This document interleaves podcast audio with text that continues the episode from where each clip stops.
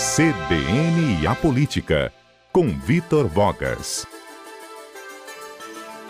Bom, decisão do STF coloca em risco reeleição de Eric Musso na presidência da Assembleia Legislativa do Espírito Santo. Vitor Vogas é quem comenta esse assunto para a gente hoje. Boa tarde, Vitor.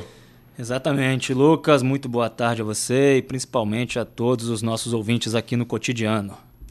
Então. E aí, sobre esse assunto tem, tem muita análise, né? Então, Lucas, é verdade, porque. Bom, primeiramente vamos lembrar do que nós estamos tratando aqui. É que no dia 1 de fevereiro, os nossos deputados estaduais escolheram a nova mesa diretora e o deputado Eric Musso foi reconduzido à presidência da Assembleia Legislativa do Espírito Santo por mais um biênio, Lucas chegando assim ao terceiro biênio consecutivo dele no comando do Legislativo Estadual. Ele chegou à presidência da Assembleia em 2017, foi reeleito em 2019 e agora novamente reeleito no último dia 1 de fevereiro. Mas nós avisamos, nós avisamos aqui mesmo no dia 29 de janeiro, no meu último comentário então com nosso amigo Fábio Botassin, no meu último comentário antes da eleição da mesa diretora, avisamos sobre o risco de Eric Musso vencer, mas não levar, digamos assim, por causa do tapetão. Se fosse futebol, né, Lucas? Eu sei que você gosta de futebol, usando aí uma metáfora futebolística, o Eric, já àquela altura, corria o risco de ter o gol anulado pelo VAR, ou até o jogo inteiro anulado. E o VAR, neste caso, de fato, é o STF. No dia 29 de janeiro, como eu disse naquele comentário, nós falamos só em hipótese, mas agora existe sim o risco cada vez mais real de o STF anular a re reeleição de Eric Musso e determinar a realização de uma nova eleição para a formação da mesa diretora da nossa Assembleia. Mas dessa vez sem a participação de Eric Musso, ou seja, resumindo, e eu vou explicar é, melhor daqui a pouco, mas para resumir, o Eric Musso podemos dizer que neste momento está nas mãos do STF.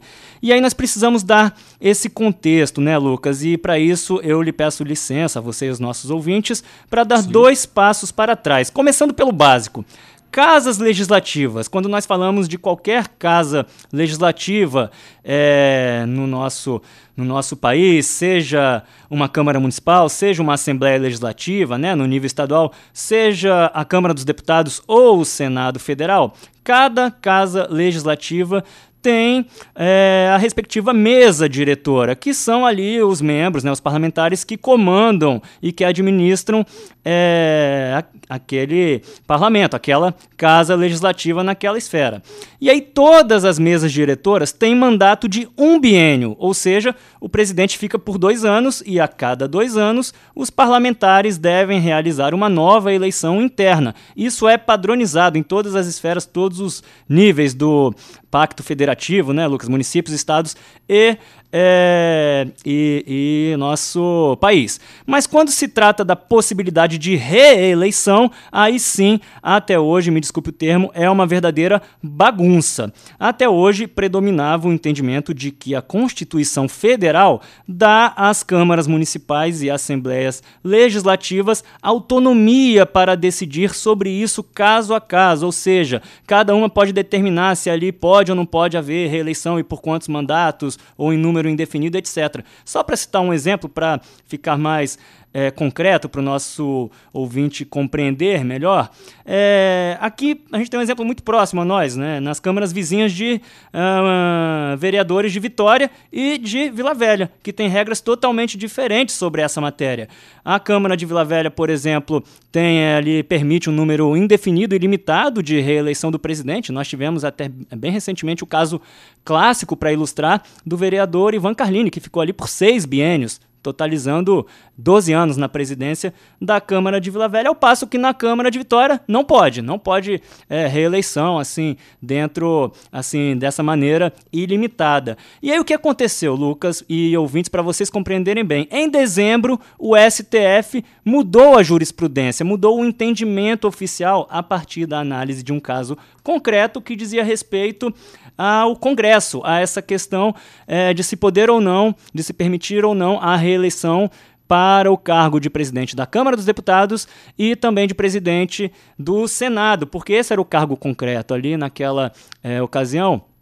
A questão era a seguinte, era a seguinte, se o Rodrigo Maia poderia ou não se reeleger, né? A questão era saber se o Rodrigo Maia poderia ou não continuar na presidência da Câmara dos Deputados. O STF ali numa decisão coletiva, colegiada, decidiu que não o presidente, quer dizer, no caso, Rodrigo Maia não poderia se candidatar a um novo biênio na presidência da Câmara dos Deputados e, portanto, né, de maneira mais ampla, abrangente, não é, se poderia, o STF decidiu que não poderia haver reeleição ali na presidência do é, das casas do Congresso, é, Congresso, perdão, tanto Senado como Câmara dos Deputados, dentro da mesma legislatura. E aí começaram a vir, Lucas e ouvintes, os rebatimentos nas assembleias legislativas, e isso não tardou. Já em janeiro, a Assembleia de Roraima, a Assembleia Legislativa do Estado de Roraima, havia reelegido o seu presidente, que já estava lá por mais de 10 anos, mais de uma década, praticamente o Ivan Carlini deles lá.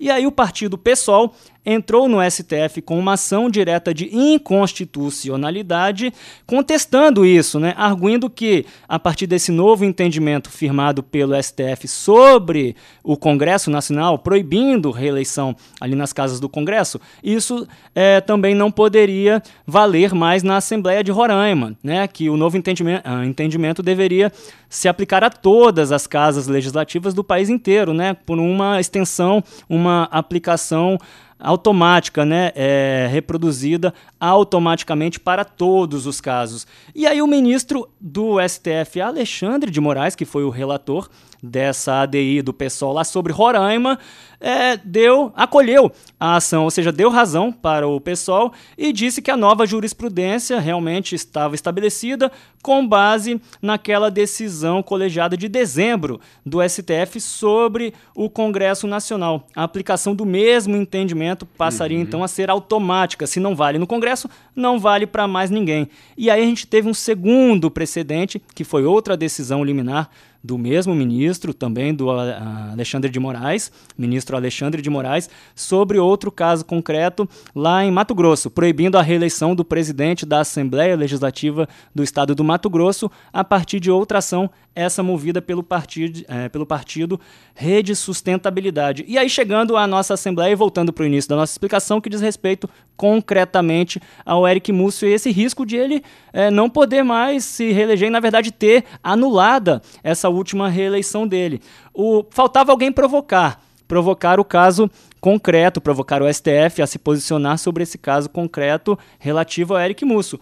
E foi o que aconteceu. Na semana passada, o partido PROS é, moveu lá no STF uma ação direta de inconstitucionalidade, pedindo a suspensão, né, pedindo ao STF que suspenda, aliás, é, anule mesmo né, a, a última eleição da mesa diretora da Assembleia Legislativa e determine a realização de uma nova eleição da nossa mesa diretora, mas dessa vez sem a participação do deputado Eric Musso. Então, concluindo, é, Lucas, o, o STF ainda não, se posicionou sobre essa ação, é, essa ADI específica do PROS aqui, sobre a Assembleia do Espírito Santo, que diz respeito ao Eric Musso, mas ele tem sim motivo para preocupação, motivo de sobra. Eu até ouvi muita gente né, para escrever sobre isso recentemente na minha coluna, e é, o que todo mundo comenta aqui no Espírito Santo, muita gente fala assim: olha, eu se fosse o Eric, estaria preocupado. Eu, no lugar dele, estaria preocupado. E ele está,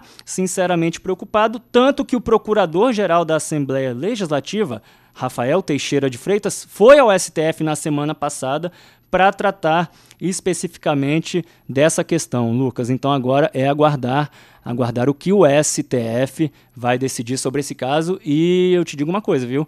Uma coisa eu posso adiantar a você e aos nossos ouvintes: uhum. se o STF, é, se o VAR ali do STF cancelar, né, a, a eleição, anular o gol do Eric, isso vai representar uma reviravolta danada aqui no cenário político e na atual disposição de forças políticas no estado do Espírito Santo. Lucas, devolvo. Você vai, Vogas, muito obrigado. A gente vai acompanhando então cenas dos próximos capítulos também. Até mais. Perfeito, devolvendo para você um abraço. Um abraço, Vogas.